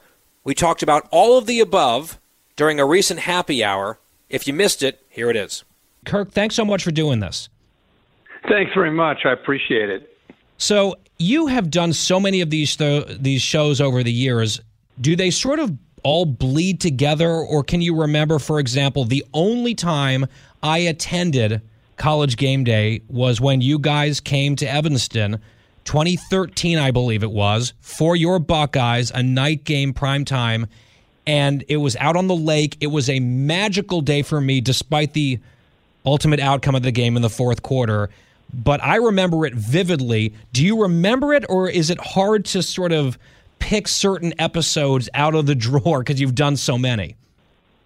No, I can recall. You know, I I, I remember uh, that show, I remember the the beauty, you know, of you know they were they were just in the process of talking about the facility that they now enjoy, and um, the fact that I'm a huge Pat Fitzgerald fan, the head coach at Northwestern, as you know, and you know the fact that Ohio State was playing them, and it's a Big Ten game at night, which you don't always get a lot of Big Ten games at night, especially in Evanston, and and uh, the, the national stage being on that program, and then I was lucky enough not just to do game day, but to call the game right uh, that night on ABC, and it ended up being a, a very competitive game. So no, I, I remember. I don't remember like maybe detail to detail, but I definitely remember the trip. Well, what I remember most about that show was you are scrupulous. Whenever you're calling a game that night, you don't pick the game in the pick'em at the end of game day because you want to yeah. be fair and you want to be balanced and you don't want to you know g- give any impression that you're rooting for anyone.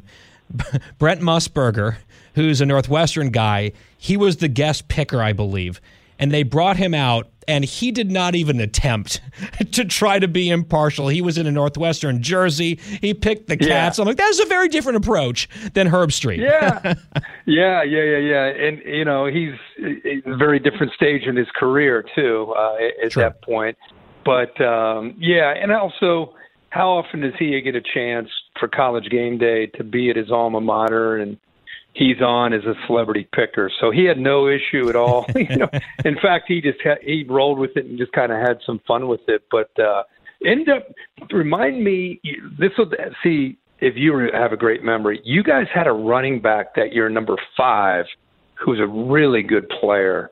Um who i can't remember. He looked like reggie bush kind of Oh, in boy. his uniform I But, wonder uh, if it was Venric Mark. He wore number five for Yes, a while. I think it was. Yes, it was.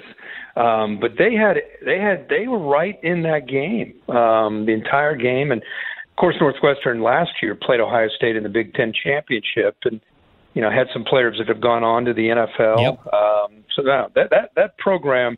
I still think it's very underrated. You know, I think that if you on a national level, if you say Northwestern, I, I just don't think people realize the job that uh, that Pat has done there and how long uh, he's been a, a, winner there. Well, he took over the program, and we can move on from Northwestern here in a second. He took over the program when I was an undergrad because Randy Walker passed away the summer before my senior year, and wow, and then Fitzgerald came in, had a rough first season, not surprisingly, and then you know the amount of success and consistency that he's installed in Evanston has been pretty exciting. I have no idea what to expect this year. So many new pieces to put into the puzzle.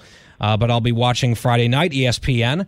Cats hosting Michigan State. Now, let's talk about the book because I read it over the weekend. There are some stories and anecdotes in your book, Out of the Pocket, Kirk, that I thought were hilarious. One that I chuckled out loud reading was first of all, I didn't realize as a, you know, scarlet and gray bleeding Buckeye that you seriously considered going and playing at Michigan. I didn't know that till I read the book. And then you tell the story of your recruiting trip to Michigan, and they're playing Ohio State, and your inner Buckeye just couldn't be contained, and you end up storming the field as a Michigan recruit after Ohio State wins the game. That is priceless. Yeah, yeah, I'm there as a Michigan recruit with my name tag on and, and in my own head knowing that I'm a Buckeye, and went there, sat up with the, all the rest of the uh, the players. You know, there were high school recruits, and yet I'm watching this game, and it was the game, the infamous game where Earle Bruce had already been fired, and he wore a fedora and a full suit. And the, the players that game wore headbands that said Earl on them, and they were trying to go out, even though they had they didn't have a great year. They were trying to go out and basically win the game for him so he could go out a winner. And you know that game's always emotional, and Ohio State ends up uh, winning that game late, and a lot of their fans started to pour out onto the field in Ann Arbor in Michigan. And I'm caught up like that. Ten year old Kirk is caught up in the whole thing, and I'm I'm seeing all those fans run down there, and I'm in the Michigan section, and I just take off and I start running down onto the field uh, to celebrate with the uh, with the Ohio State fans and the Ohio State players with my Michigan name tag on, jumping up and down on the on the players, fired up that Ohio State had won the game. You talk a lot about that rivalry in your book, and of course, it's one of the greatest in college sports. You also talk about the tribalism of sports and sports fans, and I can relate this a little bit to what we do here on politics it's gotten increasingly tribal. And of course, sports by definition is sort of tribal, but you have the mainstream people who are, you know, voters for one party or another, or you know, rooting for one team or another. Then there's always a, relatively small group of folks who will sometimes take it too far. And you relay examples of, you know, Tennessee fans sort of abusing you guys on college game day because they felt like you guys had a bias against them and You've had stuff thrown at you, things said on the street. The saddest part, I remember when this happened, was when you felt like you had to move your family out of Ohio because there were people who questioned your loyalty, which is insane, uh, because you were just trying to do your job as an analyst. And I wonder sort of what you make of that and how you try to maybe compartmentalize some people who take the game too seriously and go too far without losing your love of the game and the fan base and the state? Well, I think first things first is there's an appreciation from me that there's a passion that's that strong for the sport. Like I, I think part of the success that we've enjoyed on College Game Day, and this will be my 26th year on the show. Wow! And you know, we we we uh, we'll have a, a you know game day, and we'll have I don't know, eight to ten thousand, fifteen thousand people around our set, and the game's not till eight o'clock at night. And they just they love the show, they love the sport. So that passion uh, for the sport, I think, is the greatest in the United States. I don't think the NFL has that. I don't think uh, NBA. I don't think MLB. I don't think any other sport can do what we do as far as, you know, you go to these tailgates, you go around the energy of these college campuses. It's incredible. So I I would say the majority of me appreciates and understands the passion. that the fans have. Now, there's always going to be radicals. You know, there there are radicals in every walk of life that kind of ruin it for the rest of us, and that's what you're referring to. Yep. You know, it's it's like that vocal minority that um, they. You know, I could say a sentence. I could say literally. Hey, I hope everybody has a, a great uh, Monday afternoon. People will be like, I can't you know, what do you have against Tuesday? You know, it's, it's, you, know, you know what I mean? Like they just, no matter what you say, they're upset. And so once you do it, uh, you know, I'm older now. I've experienced a lot. Once you realize these people hate themselves, they hate their lives. If they're not mad at me, they're mad at someone else. Like they just, they're vile. They're just constantly toxic. Everything around them is toxic. And then I think you start to realize, wow, there's a fraction of people that no matter what, they're just going to be upset. Yep. And you don't take it personally. And I think when I moved my family, I I was hurt because I'm a pleaser by nature. I was hurt that there was even a fraction of Ohio State fans that didn't understand. Of course, I love Ohio State, but I got a job to do, Mm-hmm. and I'm going to be objective. And I think it was more of at that time peace of mind. I had four young boys, and my wife and I just thought it'd be better to maybe get off a little bit of the beaten path. If I went through that experience again in 2021, I probably wouldn't move my family. You know, there's not a playbook for living in the public eye. And once you experience a decade of, of having kids and being around it, you kind of become callous somewhat. And so You have to um, be. I mean, you have to be. I am. You have to be, yeah, to to, to have sanity over everything. Because I always come from a very, you know, I, if you listen to me, I'm not like a guy on TV or radio that throws things against the wall or tries to stir up trouble. You know, like just tries to be a guy that's like. But you're not a hot. You know, you're not a hot take dispenser, not a hot right? take guy. I'm not a let's watch, let's see what let's see how they react to this one. Watch this. Like I'm the opposite of that. You know, I try to be a voice of reason. I try to be a guy that's incredibly over prepared. You may disagree with what I'm saying, but I don't really say very many things that are going to make you like take it personally or get upset. And yet, you know, there I was with people that were, you know, getting getting personal. Like I And, by the way, just kitchen just just to jump in, smacked them across the face. And, and just to jump in, I think it can be very frustrating, and some of what you're saying is really resonating with me and the job that I do, and some of the feedback I occasionally get. But I think what you do and why you've been successful is because many, many, many more of us appreciate that, right? And we vastly outnumber sort of the screamers. And as Yeah. soon as you can make peace with that and recognize it and then move forward, which you have, uh, I think, you know, all the better for your career and everything else. Now, you invoked your wife there a moment ago. You tell a story in the book, Out of the Pocket, about a great game day tradition on the show, Lee Corso at the end. God knows what he's going to do from week to week. Is he going to shoot a gun? Is he going to terrify you in some new way? He puts on Yeah. the headgear. I don't think he's ever put on Willie the Wildcat yet, but uh, maybe No. one day. How did that tradition start, and how did your wife play a role in it? Yeah, my wife uh, cheered at Ohio State, and when uh, I started on the show in 1996, she was an alum, and we traveled early that year, maybe third or fourth week of the season. We traveled to Columbus, and Lee Corso asked me, "Do you mind asking Allison if she'll ask the cheerleading coach if I can wear Brutus for my pick? I want to hmm. put the Brutus headgear on." So I asked Allison, she asked Judy. Judy said, came back and said no. So I said, hey, coach, sorry. Allison asked, they said no. So a couple of days went by. Now it's like Thursday. He called me again. He's like, please, one more. This is going to be great. Just go. Maybe ask the athletic director, Andy Geiger, whatever. We got to make this happen. So we kept talking to people. And finally, and they're very protective of these headgears, by the way. I mean, Oh, it's yeah. not like an easy, easy thing. They're very protective. And finally, Andy Geiger, who was the athletic director, he green lighted it. And so we went on the set. And back then the show was only an hour. And at the end, he it was Ohio State, Penn State, and he said, "You know what? I got nothing to say." And he just slammed on this head, this Brutus uh, head.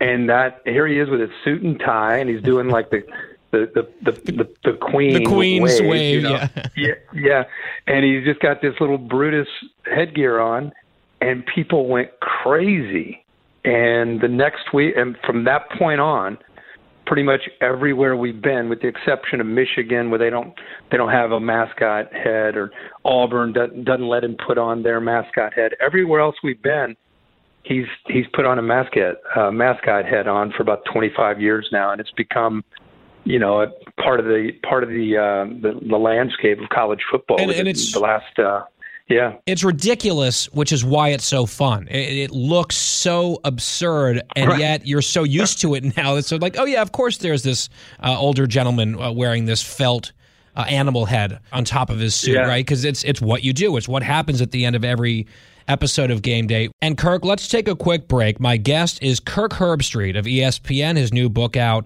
Out of the Pocket. We're having him on as college football season begins. Very appropriate. We will continue our conversation on the other side of this break on The Guy Benson Show. The Guy Benson Show. More next.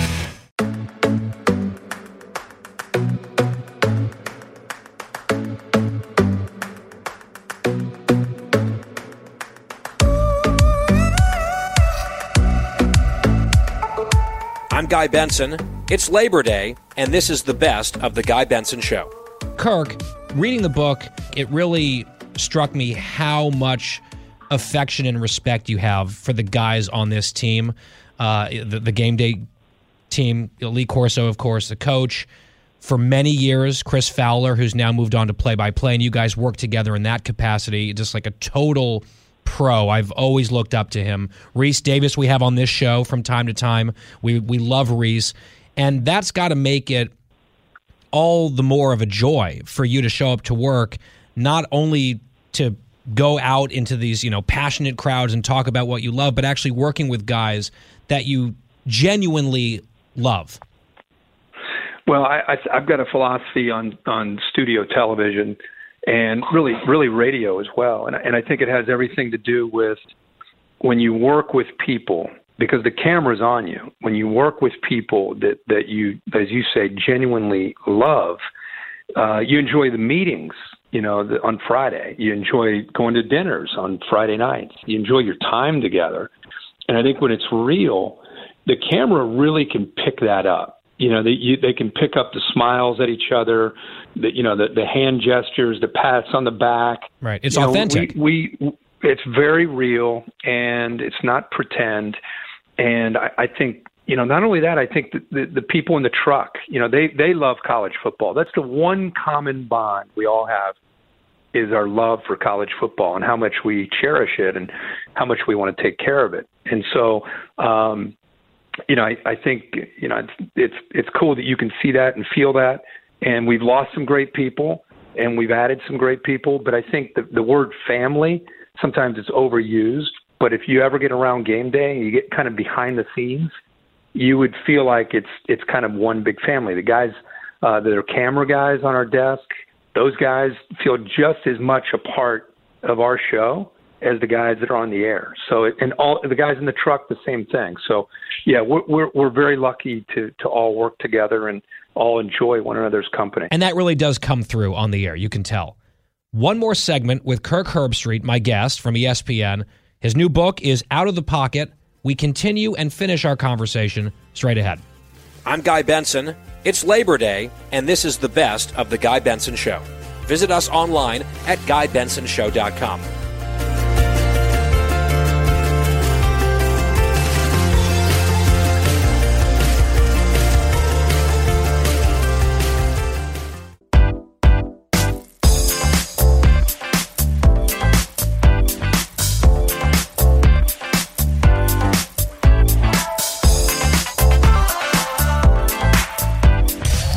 Benson. You're listening to the best of The Guy Benson Show. Glad to have you here. Our website is GuyBensonShow.com. It's the happy hour, and I am pleased to have Kirk Herbstreit here with us. You see him all the time on ESPN, and now you have the opportunity to read his new book, Out of the Pocket. I did so over the weekend. I really enjoyed it. And Kirk, I just want to point out that you did mention radio briefly in the last segment. You did get your on air start in radio, which we love to see here on the radio program. I just want to throw that out there. Last question, Kirk. It's about college football, this game that you love, that you say that you want to protect. And you're such a great ambassador. I'm not blowing smoke. You're a great ambassador for the game. I'm a hardcore college football fan. I didn't grow up that way. I grew up in the New York area, didn't really have a team. I didn't understand people who were really into college sports. I thought that was strange. Other parts of the country Yeah. did that. And then I went to Northwestern and got bitten by the bug, and it's, you know, never looked back since. I look at realignment. I look at what's happening with the SEC now adding these powerhouses from the Big 12, and now this whole sort of um, chain reaction of conversations around the country about more realignment. And now you're getting players who are going to be compensated for their likeness and their names. And again, I think that that's there, there's a fairness there, and I believe in free markets. But I also look at this and I say, gosh, could this game be changing irrevocably? And do I like that as a traditionalist? And I wonder how you puzzle through some of those things as someone who loves the game so much. Well, I think anytime there's ch- change, let alone all the change at once, th- there's a knee jerk reaction. It's just human nature to take a step back and say, whoa, wait a second. Like th- this is one of the things I cherish what's happening. And I think that's, that's to be expected.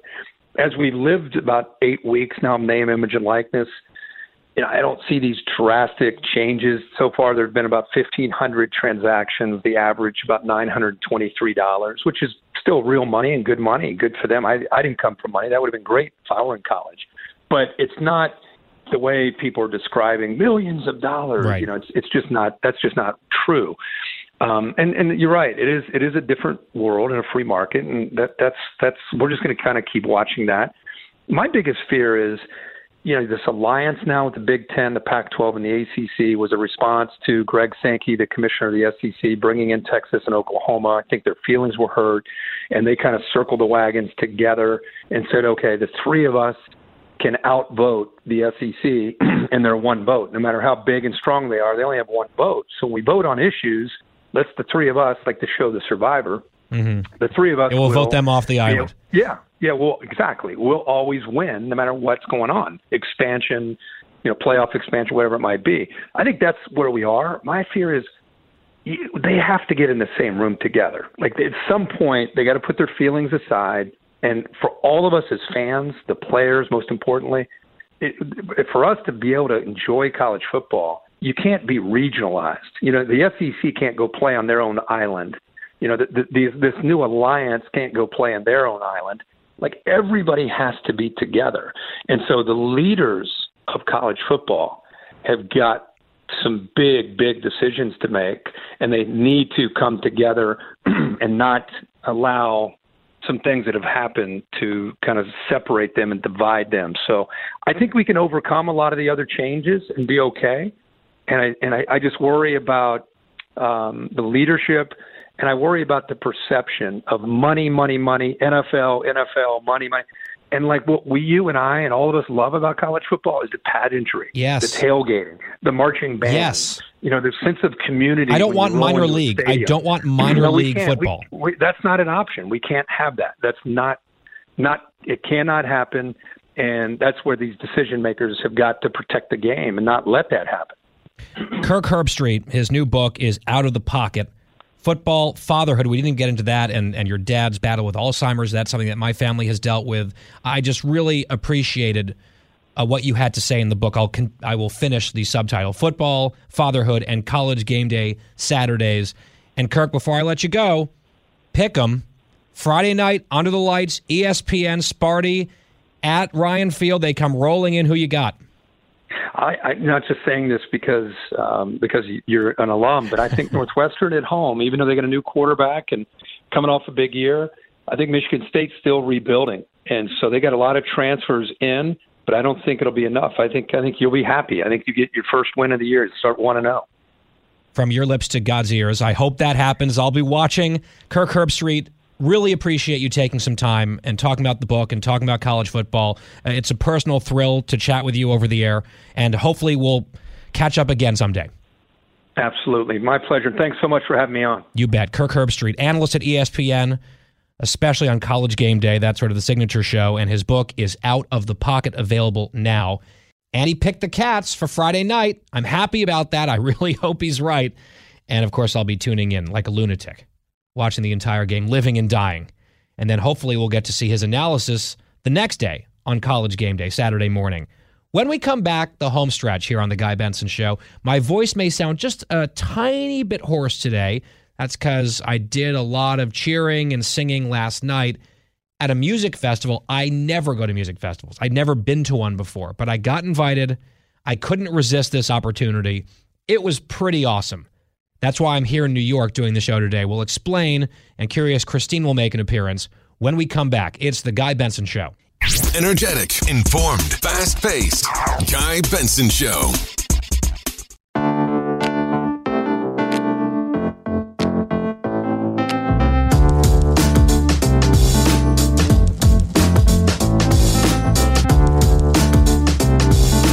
Home stretch on The Guy Benson Show. And if you're listening on the broadcast, you are hearing a song that was for quite some time our show open. It was the start of every show, and now it's just in our normal rotation of bumpers. And whenever I hear it, I get like an extra jolt of adrenaline because it just triggers something in my brain like Pavlov's dog that the show's starting. Even though this is the last segment of the show, that's Born to Be Yours by Kygo, who's this massive DJ with a huge following. And we actually play a lot of his stuff in our bumper music because I think it's very catchy. And it's the perfect way to begin our segment here about the experience Adam and I had last night. So on Thursday, I believe it was, I got a text from my buddy Evan, who runs the Long Drink, our sponsor in the happy hour. Finnish long drink, really delicious. He said, Hey, are you in New York this Sunday by any chance? Said, No, I'm in DC. We've got friends in town. They're leaving Sunday morning. Why? He said, Well, there's this music festival. There's a Kygo concert out in the Hamptons, and we've got VIP access to it. And it's going to be a really cool crew. And Long Drink is sponsoring it, and just thought it might be fun. And my first reaction was, Is there any way you could get two tickets? Because if I show up to a Kygo concert without Adam, who is a big Kygo fan. I like Kygo. I like his music. I enjoy a lot of his collaborations with, you know, huge artists, past and present. But I'm not a super fan. My husband is a super fan. And I told him, I believe my exact quote in the text was if I were to do this without him, he might consider murdering me. so he said, Let me get back to you. Let me work on it. So the next day he said, I can get you guys both in, but we're finalizing the list and, and we just need to know. So I said, Yeah, we're doing it. I told Adam he was literally jumping up and down with excitement. He was so happy. He was texting his friends. So we drove from DC up to New York, parked in Manhattan, and then got a driver out to the Hamptons. Now, I had, prior to yesterday, never been A, to a music festival of any sort. I'd been to concerts, but never a music festival, not really my scene. B, I had never been to the Hamptons.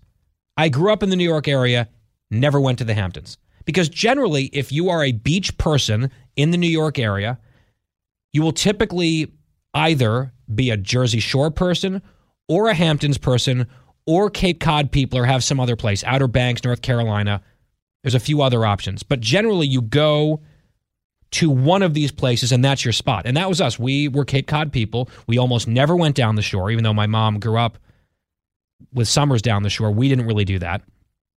We'd always go to the Cape, never to the Hamptons. I'd never been out there, which is sort of wild. So I said, hey, this is a cool opportunity.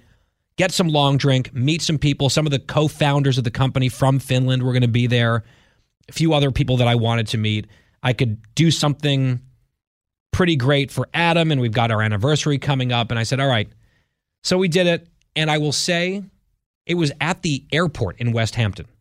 So occasionally, like jets would fly in or helicopters would fly overhead, but the music was so loud you could not hear the helicopter. That's how loud the music was. What I liked about the festival was it was not terribly crowded. I think it's because they had gotten us in this like VIP section, but you had this little couch. They had little couch areas outdoors, and then waiters and waitresses who would come and just refill whatever drinks you wanted. And they had food trucks. So there was a Greek food truck that had legitimately delicious gyros, and that was included in the price. So we had unlimited long drink. There were some tequila shots happening. There was beer. There was wine. And I was just making sure that I was drinking a huge amount of water the entire time as well. But, you know, to get into it and dance and sing along, like I was definitely having some fun. It became a Sunday fun day, which I almost never do. And this is why we had gotten the driver, by the way. We'd gotten the car to and from the event because I said, you know, if I have a few drinks, I, I don't want to be driving. We ended up having such a great time. Everyone was great in this group. We all got along very well. We arrived just in time to see Zedd perform. And Zedd has a couple pretty big songs. Think Meet Me in the Middle is one of the big hits from Zedd. I will say it's a little strange to go to a concert for a DJ, right? Because it's not really a live performance per se. They had a few elements of it, but a lot of it's just seeing like, you know, the pyrotechnics and the blasts of steam and the cool designs on the jumbotrons and that whole thing. And it was definitely a sensory experience and it was fun. The music was good, but it's not like you're seeing people singing or playing musical instruments, which is what I typically sort of associate with why you go to a concert. Instead of seeing a guy sort of like up on a stand pumping his fist as he presses play on a song, right? Although he, it's more complicated than that. I'm not trying to diminish it. Obviously, it's a hugely popular thing because, I mean, there were thousands and thousands of people at this concert. So Zedd had a few songs that we knew and, and had some fun remixes of, of some things. And then Kygo was going to come on. He was the final big main act. But before he came out, something very unexpected happened. Someone was introduced, a local official out in Suffolk County in Long Island. And this person came out with a microphone onto the stage and started talking to the crowd. And I wasn't really sure, does this really happen at musical festivals where it's sort of like now let's hear from a local elected official or a government official? But they were raising money through this event for first responders and for Gold Star families. And he talked about how the 20th anniversary of 9 11 is coming up. Of course, Long Island and that whole community was devastated by 9 11, as were so many counties and towns all around the New York City area. He said we're just days away from the 20 year anniversary of this horrible attack. And he also mentioned what just happened in Afghanistan with the 13 troops who were killed. And he mentioned we can enjoy these types of events, this kind of fun here at home because of heroes like that. And he was shouting out individual first responder families and Gold Star families. And it was really moving. And at first, I was sort of worried are people going to respond well to this? Because, you know, you've got people, they've been sort of drinking all day. They want to see Kygo. They're there to have a good time. And then you've got someone up there with a microphone talking about 9 11 and, you know, the Afghanistan drawdown and uh, troops being killed. People were paying attention. It's not like everyone's just milling around. People were listening. There was really strong applause for some of these points Big applause for the Gold Star families. Big cheers for this very important point that we enjoy the freedoms here because of the brave men and women who put their lives on the line to serve us. That got a huge ovation. There were chants breaking out of USA, which I was not expecting at the Kygo concert. I'll just be honest. But it happened. It was really cool. And it put things in perspective.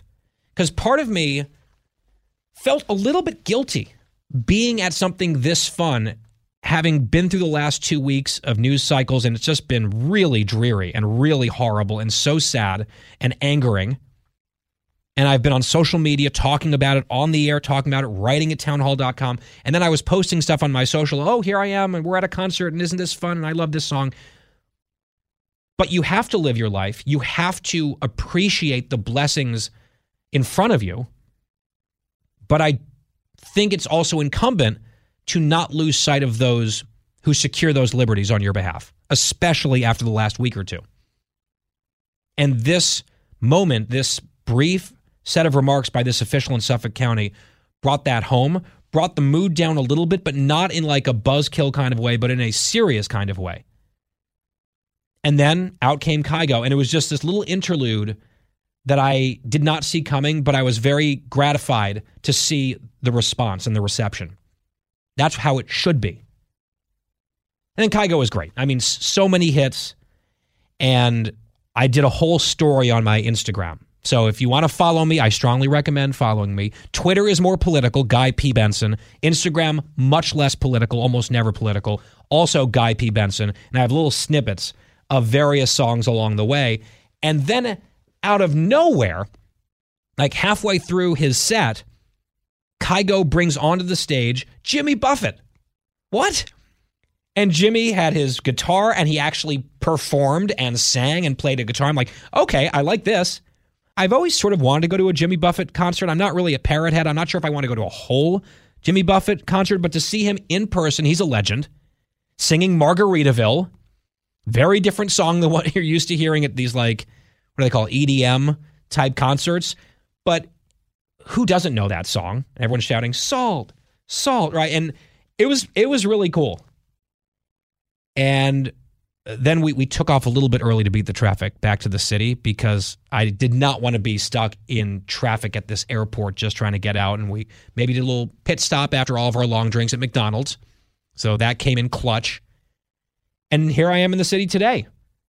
And that is a very atypical Sunday for me. But it was awesome. I had a great time. I want to share the experience. Christine, less than a minute. You you just seem like you're chomping at the bit with questions. I have so many questions here and not enough time. Rapid fire. Okay. You were dancing? I was doing a little bit of dancing. Is Coachella next? No. Burning Man next? No. How was the traffic? You don't seem like someone that sits well in traffic. We got out early, so it was fine. Any celebrity sightings besides yourself? Myself. uh, no. Although I got to give a shout out to Mike from Long Drink. He hooked us up with some rainbow long drink koozies.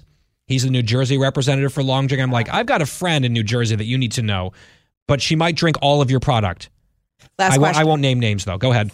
Where was my invite? I had to pull strings to get my husband there. So sorry, Cookie. You also could have paid to come to the Kygo concert. You could have been in the cheap seats, just being the woo girl. Would you have recognized, like, would you have acknowledged if I was there the whole time? You'd be like, Guy, it's me, it's in your full like Woodstock get up. Like, hey, I think that woman keeps trying to get your attention, guy. Oh, I don't know who that is. Security. Security, if we can just and it was great. It was fantastic. So I wanted to end the show on a high note. So Kirk Herbstreit and Kygo. For a Monday, that's an awfully happy, happy hour, but we try to be serious here as well. It's a balance. It's a balancing act. We appreciate you being with us every single day. You've been listening to the best of the Guy Benson Show on this Labor Day. Hi, everybody, it's Brian Kilmeade. I want you to join me weekdays at 9 a.m. East as we break down the biggest stories of the day with some of the biggest newsmakers and, of course, what you think. Listen live or get the podcast now at briankilmeadshow.com. From the Fox News Podcasts Network. I'm Janice Dean, Fox News senior meteorologist. Be sure to subscribe to the Janice Dean podcast at foxnewspodcast.com or wherever you listen to your podcasts. And don't forget to spread the sunshine. Listen to the show ad free on Fox News Podcast Plus, on Apple Podcast, Amazon Music with your Prime membership, or subscribe wherever you get your podcasts.